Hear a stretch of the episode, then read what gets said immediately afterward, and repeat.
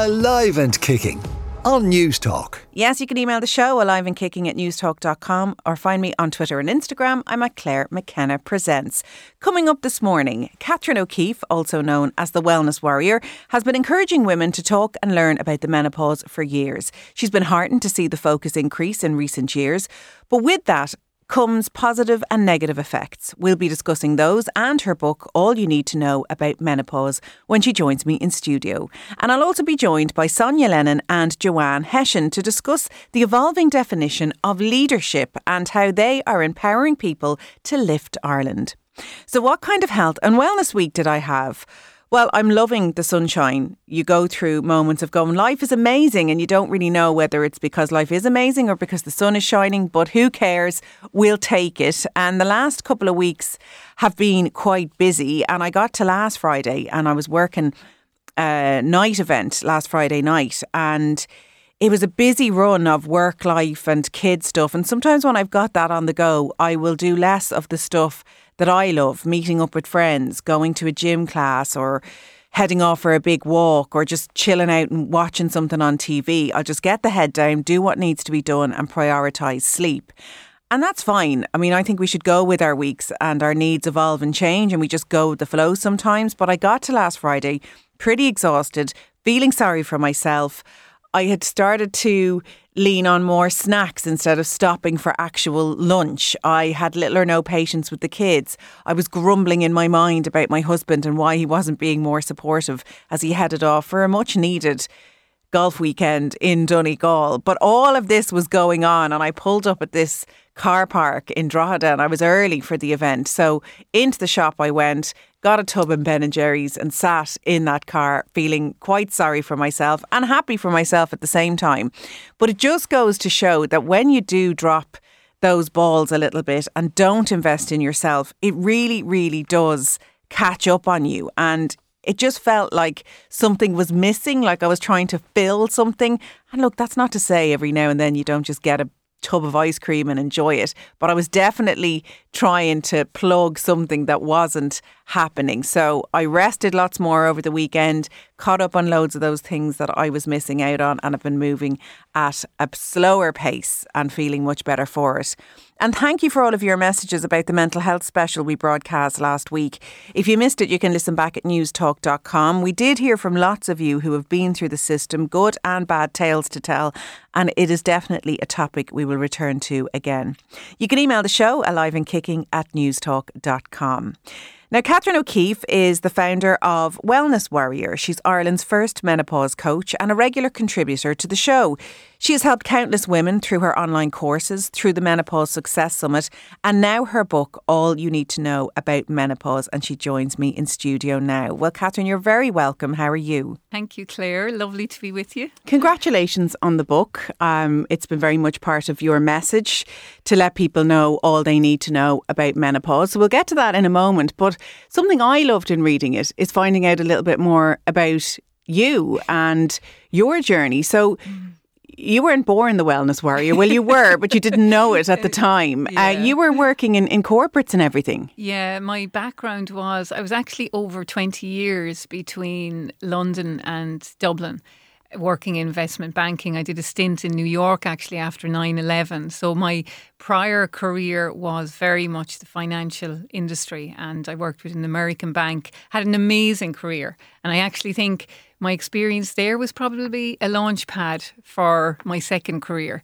because obviously a lot of the skills I picked up in those years has really enabled me to, you know, to really push home the message in relation to menopause and to speak openly about it and also to work in workplaces, you know, with bringing awareness around menopause. So, you know, it's kind of it's that chapter that I think brought me to where I am today. And I learned a huge amount through it, which I'll forever be grateful for, but very different. so tell people a little bit about the, the change and, and, and how it happened, you going from corporates yeah. to doing what you do now. So back in 2014, um, I started perimenopause, and probably a little bit prior to that, so probably the latter stages of 2008 and 13. And I found Clare, like at work, I mean, I'd normally have all the information, facts, figures, everything would just roll off my tongue. I'd never have an issue. I'd never have to think twice about something. But all of a sudden, over a series of months, I started to forget details. I started to kind of my concentration it took a lot more for me to concentrate. I found in meetings, I even found in meetings I'd forget people's names. So it was that start of brain fog that was one of the key symptoms that it was kind of, you know, perimenopause was knocking on the door. I'm here. and as much as I tried to ignore it, because I was kind of thinking, ah, oh, you know, I'm only 43, 44, this can't be happening. But it was. And so, you know, as those signs started to come through, I was also having very, very heavy periods at the time it was really kind of where I started to assess where I was at and where I was at in life, you know, with my family, with my fr- with my young kids, and I decided that it was a time for a change. And I, you know, thought, okay, I'm going to take a year or two out, going to spend some time at home with the boys. And uh, when I did that, that's when I started blogging, started researching all about menopause because I found there was very little been discussed in relation to menopause back in 2014.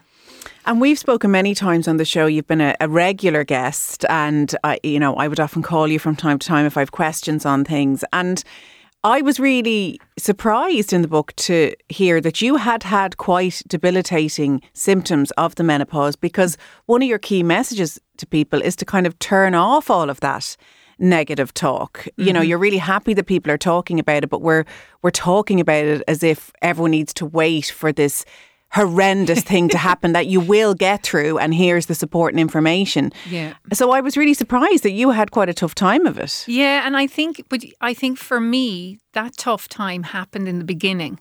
So in a way I always kind of think I was actually lucky because I had the brain fog, I had the heavy periods, I definitely had the anxiety, and I also had all those three things impacted my confidence. And that started to happen like, you know, when I was 43, 44, and it actually really spurred me on to write, okay, roll up my sleeves. What am I going to do here? What can I do to really support myself going forward? So I think that set me on a very good uh, you know, trend for the rest of my menopause journey. All those symptoms now, I don't have them. The odd time I might have brain fog, but other than that, I'm very lucky in terms of, you know, like I'm 52 now, Clare. So I am literally over eight, nine years in the perimenopause journey. I haven't yet hit menopause itself. So, but and but to date, I you know I haven't had a hot flush. But there's other symptoms we'll have that you know, and that's back to the individual nature. So I do think definitely I would say my experience was the early perimenopause years were definitely harder for me. That's not the same for everybody. But I think what happened for me, it was like a wake up call, and I just decided I was going to use that and make sure that the rest of my experience was positive and do everything to support myself. And that's what I love about your message. It's it's very positive, um, and you talk about the menopause or the perimenopause as a time for reflection, as you did, to go mm. where because it's it's it's it's around midlife, isn't it? So it's a time to to restock, to to mm. have a little look at what's gone by and where do I want to go? Because I think it's a time where we realise time goes by really quickly. The decades yeah. shoot by. So, how do I want to spend my next decades in relation to my health? And I don't think that's been part of the menopause discussion enough. Oh, I, I, like massively. There's a, a whole, one of my favorite paragraphs in the book is actually the one I wrote about the middle passage, and it is that kind of. I always say, you know, it is like we are on a journey on the seas and you'll have beautiful calm waters at times. And this is perimenopause. You can have calm times, but you can have really turbulent times where uh, symptoms can be more challenging, they can be quite intense. And that's where you get into the roller coaster analogy. But I think what we've got to remember is that this is a transition, it is a change. Humans don't like change. But in the majority of cases, as we go through any type of change, it leads us to a brighter place. And I think that's why when we look at many psychologists have talked about um, the middle years and menopause in terms of the middle passage. And it is that time of self self awareness, more reflection. You are looking at, well, where am I? And I can distinctly remember that when I was, you know, sitting working in the bank. And I remember sitting there thinking, what where am I at? Like what am I doing? Where am I at as a mum? Where is I where am I at in my career? Where where am I at as a partner? And it is that comes up very, very strongly as you go through these years. And for many people, maybe, you know, you can just breeze through it and it, the waters aren't ruffled as much.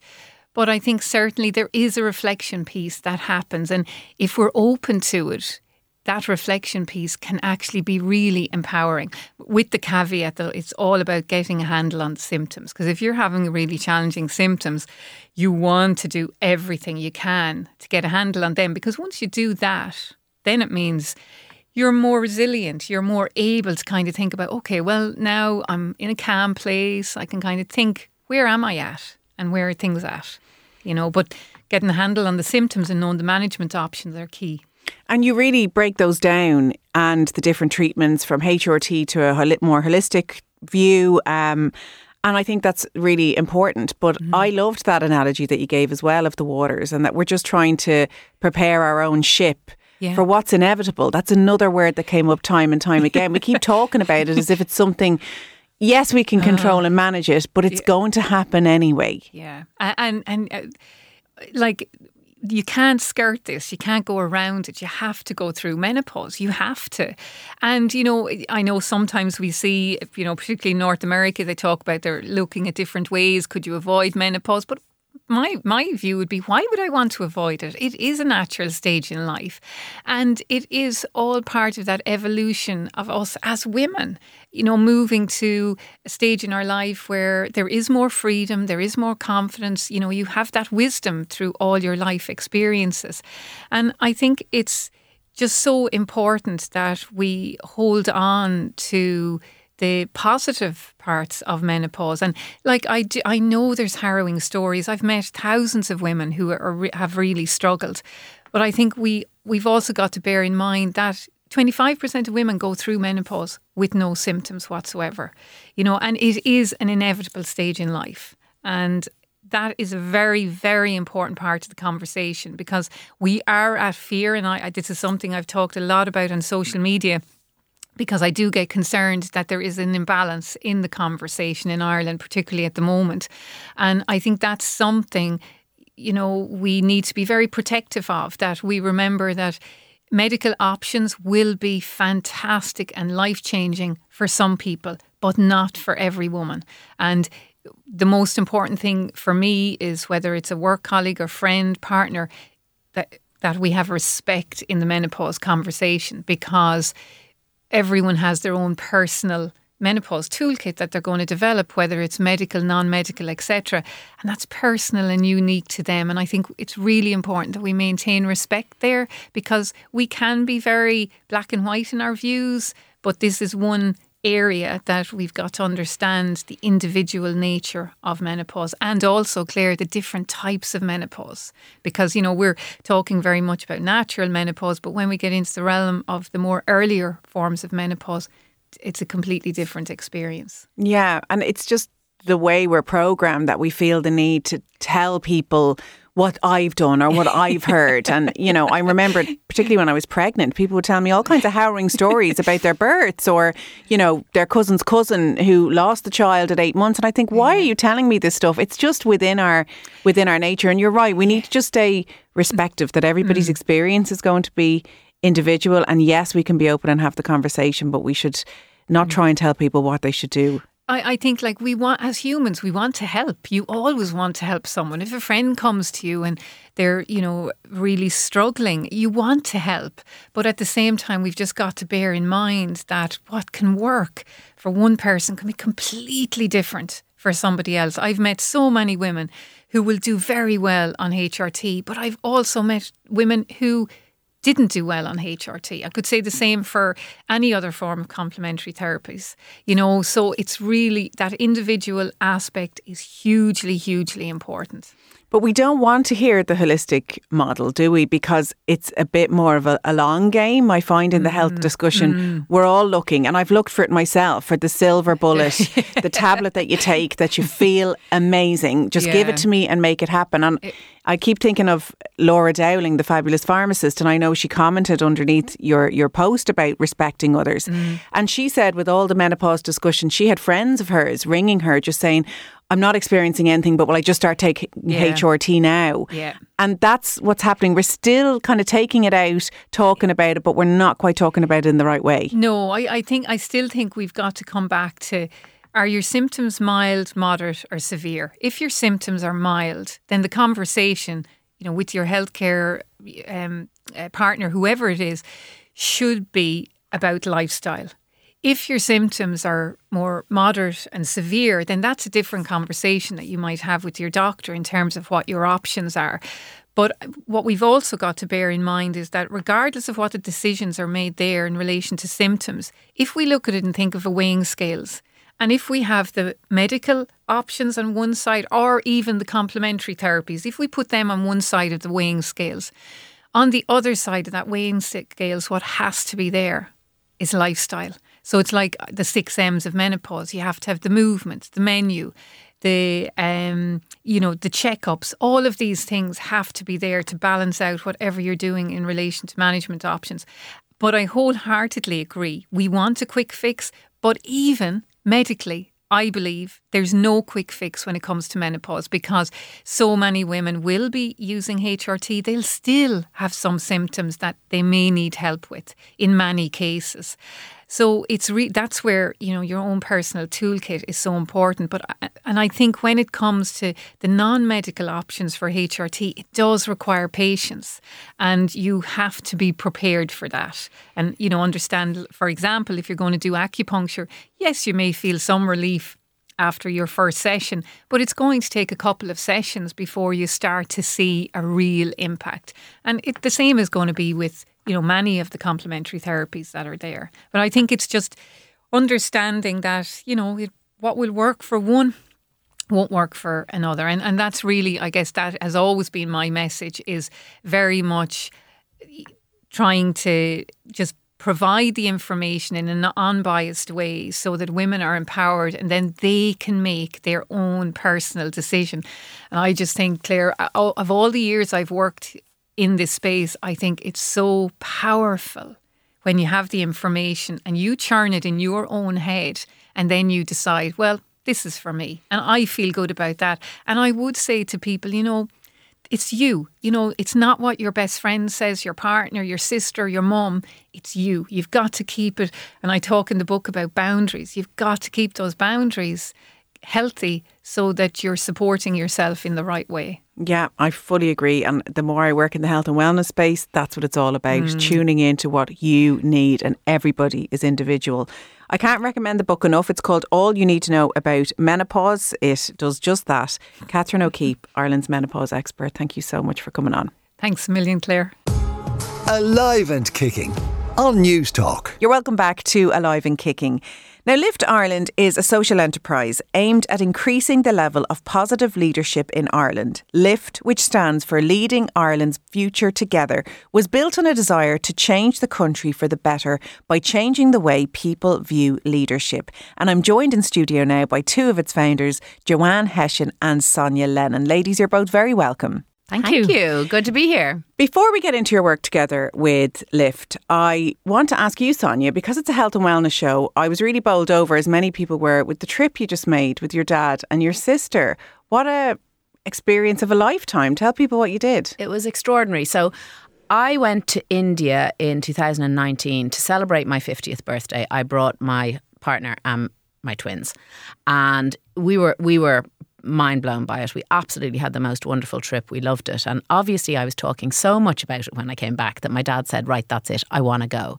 And then COVID happened. So everything was put on hold. My dad is about to turn 85. And he said to myself and my sister, I want to go to India. I want to spend th- three weeks. I want to bring you. Um, I want to gift it to you. Um, consider it early inheritance because I'd rather spend it with you. And so we were his guests Um, and it was a gift in a million different ways. So great to spend the three weeks with him. So great to experience all these wonderful things together and to just enjoy each other, you know? So, uh, yeah, it, it, it, it's one of those things that we'll always have, you know, no matter what happens, no matter whose memory goes. Like it's kind of in us now, that trip. Um, we we got dad into a wetsuit and he went snorkeling in the Bay of Bengal. Like that's the t-shirt right there. At 84 years of age, he is an icon. I absolutely love that. And you do share a lot about your mum. Your mum has dementia Yeah. and is in a home. So I just But think that made it a bit more poignant. It totally did because actually, when we got to Varanasi, which we very much wanted to visit the Ganges, it is the spiritual home of India, and we just had this magic moment where we'd all bought beads. My dad meditates every day. He has his mala beads. He said he was meditating so hard his tassel fell off, so he needed to replace the beads when we got to India. and he went down to the the shore of the Ganges, the banks of the Ganges, and we said we're going to dip our beads in the Ganges. And my my sister, who's a little bit of a, a neat freak, says. I'm not sure. I want to dip my beads. I'm like, you're dipping your beads, right? So we bought these beautiful little offerings from a woman at the edge, which is like a little candle and flowers, and we lit them uh, one for each of us, each of the four of us. So we lit one for mum as well, and we floated them off into the Ganges and dipped our beads, and it was just a real pinch me moment where we could just stand there and say, This is happening. Mum always said she never wanted to go to India when she had her wits about her, so she got what she wanted, and and it was wonderful. Yeah, so magic. And I always really appreciate, my dad died of dementia, so I've been on that journey. And I always really appreciated the positive spin you put on dementia. Your mom is in good health, she's in good form, and you really share that. And I really do appreciate you putting that message out there. yeah, there. and I, I think it's really important to tell a good story about residential care as well. We have the ghosts in the machine about what we think being in a home is. And I think if you select your care caref- carefully, that can make the difference because people with dementia need structure, support, and socialisation. And it's very hard for a single carer to deliver that. Um, whereas in a residential setting, we saw mum you know, get better if you want. She she's happier, she's cared for, she has all her needs met, she has music, she and and and when you're a carer, particularly when you're a sole carer, which my dad was for 14 years, there's no space for joy and fun. You're trapped in the logistic and and that takes its toll on the patient as much as on the carer. Well, I'm so glad he got that trip to India. Me And too. Who knows what else is ahead of him? Oh, he's already him? told us it's Iceland for the Northern Lights and New Orleans. oh, I love him. Joanne, I want to bring you in um, and your family because you set up Lift with your brother. So tell us what was going on, whether it was conversations or life experiences that led to that. Well, it, it's it's not like we were sitting around the dinner table and suddenly described it. I think probably Lift has been bubbling up for a long time in my mind, and when.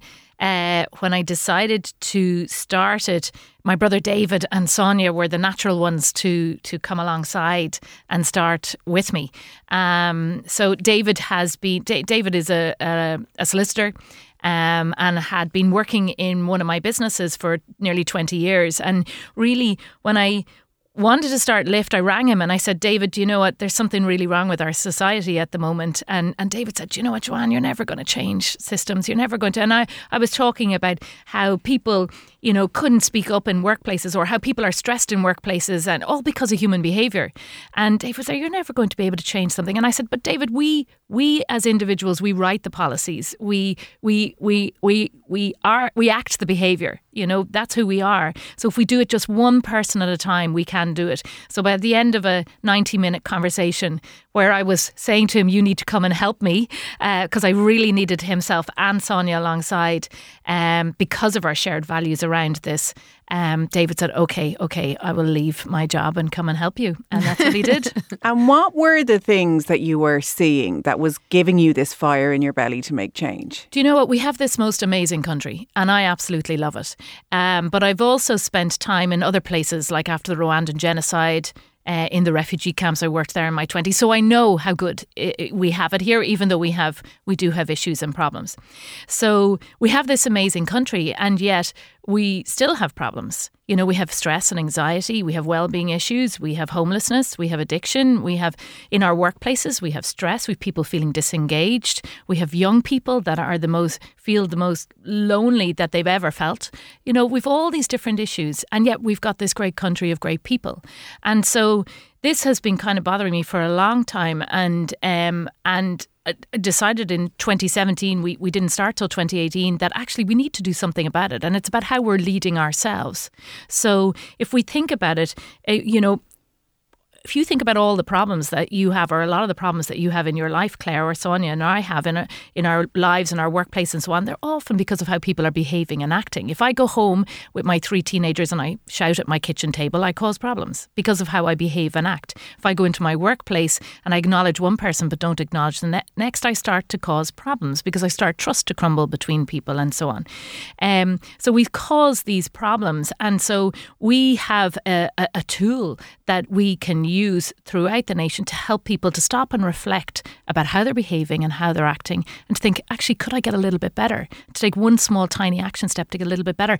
And that's what we're doing. We're creating this nationwide wave across the country of people that are using this really simple, simple but not simplistic tool to stop and reflect on how am I behaving and acting and how could I get a little bit better. And these small, tiny behaviour changes are collectively creating major behaviour change. Uh, and that's what we're doing.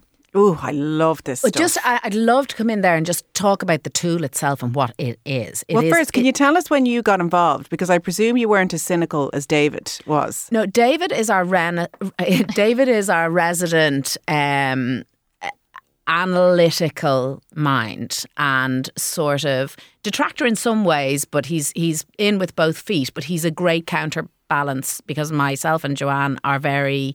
Uh, very positive, very optimistic, very can do.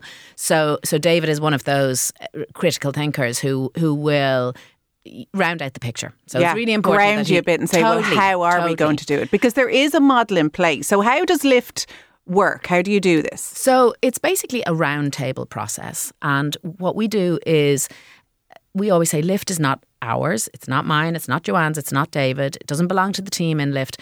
It's it's a national program and we've really seen the pull from so many different organizations because of that and and because how, of how simple it is to implement. So we have a facilitator training program. So anybody who's interested in getting involved, they get in touch, they join a facilitator uh, training program.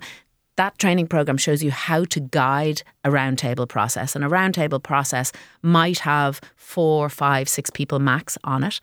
During that process, everybody reads in rotation from a, a, a, set of materials about a given value. So when we went out to the nation and asked what are the values of leadership that need to get better, we got a resounding response from two independent surveys, um, and that was around values like uh, listening, positive attitude, respect, honesty and integrity, accountability, competence, all those good foundational pieces that there is no current method to teach people at the moment. And, you know, you go back a few steps, you might have learned about them in the church, or you might have learned about them from your parents who were actively parenting these values and sharing them with you. But now, as Joanne said, we're living in such um, accelerated times that that kind of active um, parenting, which takes so much time to kind of share those values, we're missing that moment to, to do it. And this is a great mechanism. It also works really well around a kitchen table, by the way.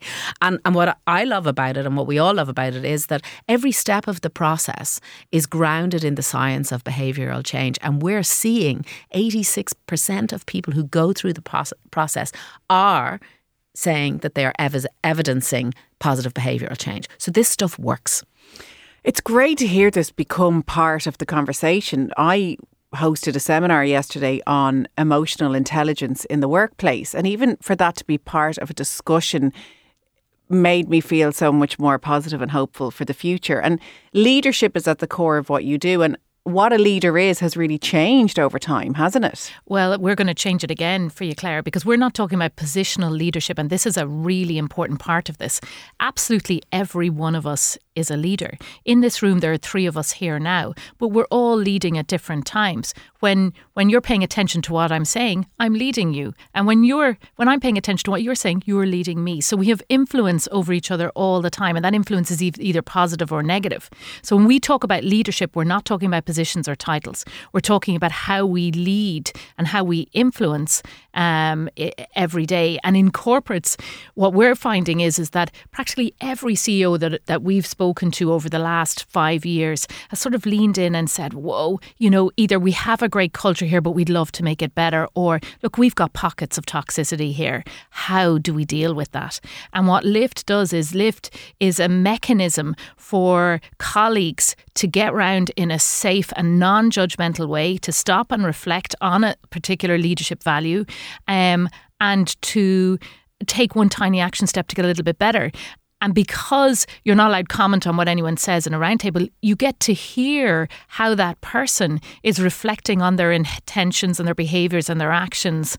Um, and, and it gives you a beautiful insight to that individual. And that in turn just builds these little trusted circles around organizations. And the organizations that have partnered with us, and we've over 125 of them now that are all working with us, um, are seeing great impact on cultural change. And that really comes to the active listening piece, doesn't it? The fact that you're not allowed to say anything or jump in because that's what we do. And with the greatest of intention, we're trying to think, oh, I have a cousin that went through that, or I have a story about that. Whereas you just need to take it and take it in. One of my favourite stories. The first listening is the first module that we do. The first value that we cover in every roundtable uh, program is listening because it is so vital. And when I had to write, uh, so we during the process, you score yourself out of ten on what was my listening like for the last two days, one or two days, not a life sentence, n- not a judgment, just how how how good was I at listening for the last two days. And I started to think back and I, I realized at that point that I was in the habit of sending emails and being on the phone at the same time. So taking a phone call, having a conversation while sending an email. And it made me think for the first time, I can't possibly be listening to the person on the phone if I'm writing an email. It doesn't matter how good a multitasker I am, I can't do those two things at the same time. And that was a kind of an, a point of no return for me where I realized, okay, I'm going to do my best. Not, I'm not saying I've never done it since, but I'm every time I do it, I'm very mindful that I shouldn't be doing it. And it is that that case that once you learn the subtleties of of what good listening is, for example, you, you can't unaware yourself of them. You know them and you carry them with you. Yeah, I mean, it's just a muscle that you flex and that you just train. Um, but it's bringing that self awareness, I suppose, is the first piece. And the workplace has completely changed. I mean, even if I think of, of starting out 25 years ago or more, even the discussion of culture, even the discussion of social responsibility, all these things are new and, and it's great, but we still need to put some systems in place because it's it's like we've got the new and the old still trying to to mesh together. Yeah, but a lot of organisations are doing really good work from their onboarding phase all the way through to you know how they're rewarding people and thinking about their cultures and making sure that it's matched with their cultures. There, there are fantastic organisations that are out there, um, and certainly we see a lot of them um, that we're working with there are still some that str- there are still many that struggle with it. This is not a you talk about muscle building there, Clare, and it's like going to the gym um, if I keep going to the listening gym and I keep on building my muscle around listening, I will get better and better and better at listening. But if I stop going to that gym then I fall backwards and I and that muscle sort of falls away. Um, so it's the exact same with with our behavior and our actions. We can fall back into sort of poor behavior and actions if we don't keep on stopping or keep on using some kind of a process to hold ourselves to account and go, hang on, how am I doing with this? And we often see people who do a cycle of lift roundtables and then come back. Don't do it for two or three months, and then come back and say, I needed it again. do you know, I needed, to, uh, to stop and think because now my awareness has gone up and there's nothing worse than knowing something but not doing it. So my awareness has gone up uh, and lift just because it's all it's all fixed around behaviour change um, and pivots around behaviour change. You leave every round table going at least I'm taking one positive step forward towards getting a bit better at this. But it's so interesting. I know, obviously, you said it's a simple but not simplistic model, and you have the modules around competence, dedication, determination, listening. They're just a few of them.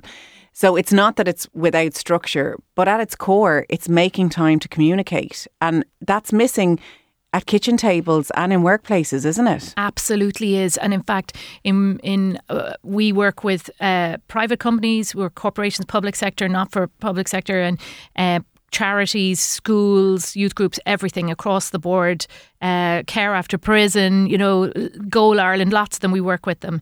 And in LauraLynn, they call it the gift of lift because it's that sort of 30 to 40 minutes that you get once a week to stop and reflect. And I know in other organisations, when they had done pulse surveys with their employees, it just wasn't that time to stop and think. And Lift is providing that for people as well as other things.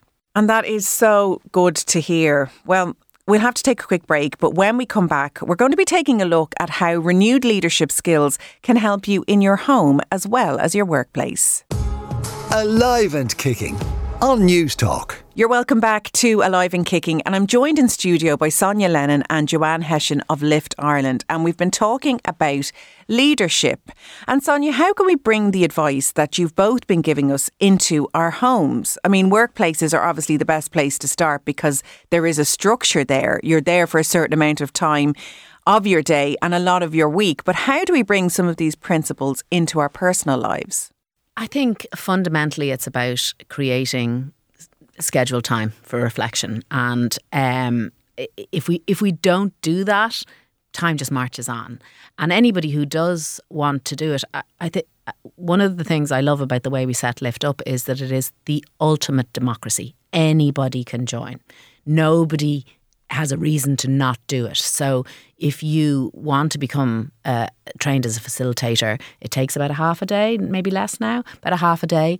Um, you, you learn the skills to do that. You then have the capacity to do roundtables, as many as you want, with whoever you want and and we provide the materials to do that. So if you decided you wanted to do it around your your kitchen table, there's nothing stopping you, and you can access that for free. So we run a Robin Hood model. So our corporate partners and and hopefully in in the near future, uh, philanthropy and government funding will provide that to organisations um, for free who, who can't pay. So for at the moment, we're funding uh, the lift process into 282 schools who have come to us and said, we need this for our young people. So, you know, the, the, the, the resourcing needs of Lift is growing with its spread, with its virality. Um, uh, but, but it is, if you come to us and say you want to do it, you can do it. Yeah, because I'm so conscious, you know, I, I listen for a living. People think I talk for a living, but I actually listen for a living. But the one place I keep thinking I have to do it more is to my own kids at home, is to really stop what I'm doing get eye contact with them, hear what they're saying, and try not to just keep controlling them, just keep hearing them. And I, you know, I think that's a, a, valuable lesson for people and something that you're trying to put out there. That's it. And we could have done this as a kids program, um, but exactly what you're talking about, we're modelling this behaviour to our young people. So that's why it's so important as adults that we do it. It's also important for youth, but our young people are are brilliant, uh, and it is important that we build um, their self leadership um, and resilience and their mental strength. That's really important. But it's if they're still people do what people see, and if they're still seeing us act and behave in a different way, um, that's not going to be great. So that's why it's really important that we as adults do it as well. So, Joanne, from you starting out with this intent to, to make change, how have you found it working and, and seen it working. I mean, you gave us the statistic there, uh, Sonya, of, of 86%. I mean, that's that's huge. How hopeful does it make you? Because I feel like at the minute in Ireland, there's a weird air, there's a lot of anger, there's a lot of uncertainty, there's a lot of bad news. But how hopeful are you within Lift from what you're seeing, empowering people to be conscious of their own actions and behaviours? Unbelievable unbelievably positive, unbelievably hopeful. Like Clara, you would not believe it. When we started this, I remember saying to David, uh, David, if we got 15% of people that, that got involved with behaviour change, that would, that would be brilliant because that would be brilliant for this country. That would have a ripple effect. But instead, we're seeing over 80%. So, so that's really amazing. I mean, we have kids that have written on anonymous evaluations. I've started to think more positively and I'm now coming to school more often. You know, like that's enormous. Or I'm now not, not paying attention to people just because of their popularity, but because of who they are as a human. You know, like that that's fantastic. We started in 2018 and we launched and we, we said, look, we're going to do this. We're going to get 10% of the population, strengthening how we're leading and really sort of debunking that whole thing of that leadership is success and everything else. It's not. Leadership and being a good leader is about having real significance in the world and in our country.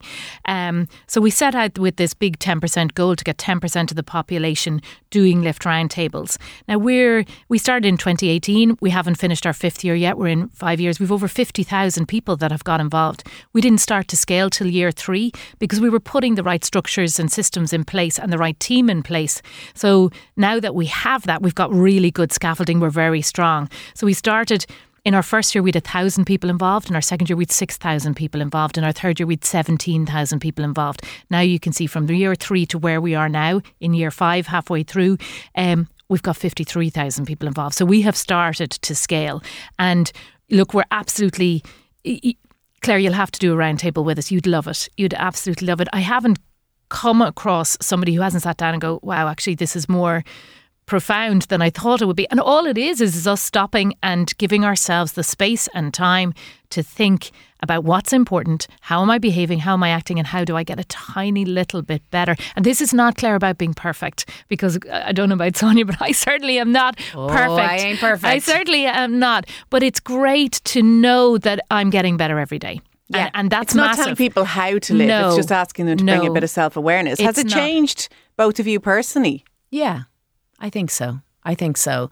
Um, it it it is definitely a mechanism to to slow things down, even just for that forty minutes a week to take time to reflect. And I was listening to uh, you will know Marty Seligman, the the godfather of positive psychology, on a podcast the other day, and he originally he he described the importance of meaning um, in positive psychology. And he has now recanted that and said, I'm going to change, because meaning is too big. It, it, it feels like you're trying to boil the ocean. It feels like you're trying to do change the world. He's now replaced meaning with mattering. And he said, mattering is what's important to people. And that might be just in their own family, it might be in their social group. And what I've seen is that everybody who sits around a round table, either online or physically, has the feeling that they matter because they are heard and they can reflect and they can understand themselves better. I absolutely love that. And and actually, to add to that, the lift team, we've all changed. I mean, we have all changed. Anybody who, who gets involved and people that are doing it long term, we have all changed. And David, who was cynical about it, and, you know, as he said, he's a realist and so on, David's now doing a master's in psychology and is talking about doing a PhD in this area specifically to benefit Lift because he wants to get it out there so much about how important this is. Incredible. How can people find out more and support you? So, liftireland.ie is our website. Uh, so, you'll find any information that you need on there. And uh, look, just get in touch. Joanne at liftireland.ie is my email address. Feel free to send me an email. Uh, but hop onto one of our online roundtables if you'd like to see how one goes, or get in touch with us if you'd like to get it into your organisation, bring it into your youth group, your community, your GAA club, your school, your uh, organisation, your public sector department department wherever you'd like it. And if you've pots of cash and you would like to fund this, of course, you can get in, in touch directly with Joanne. Yeah, spend your money where it matters. Yeah, this is huge. And it, do you know what? Also, like it costs about 12 euro, 12 euro 19, I think it is, for to have one, one young person to have their teacher trained, to give them the materials, for us to be able to support them, for to be able to train them. 12, just over 12 euros per young person. We could get all the whole country young per- people. And it's young people that we really want to fund because the corporates they can fund themselves. They want to use it and they're funding it. We've been using the the excess off that the profit off that to fund all the schools. But now we really need more capacity and we have the demand. We have the pull. We've shown it's worked and now we just need the funds to move it forward Save me a seat at the next round table. I think it's right up my street. I have mm-hmm. loved this conversation. Thank, you. so much, Thank you so Joanne much, Hession Clare. and Sonya Lennon from Lift Ireland. Thanks, Clare. thank you Thank you for listening to the podcast of Alive and Kicking, Newstalk's health and wellness show. If there's ever a topic you would like covered on the show or you'd like to comment on one which has already been on, we love to hear from you, alive and kicking at newstalk.com. If you enjoy listening to the podcast, I would so appreciate if you would rate, subscribe, and share with a friend. Alive and Kicking on Newstalk.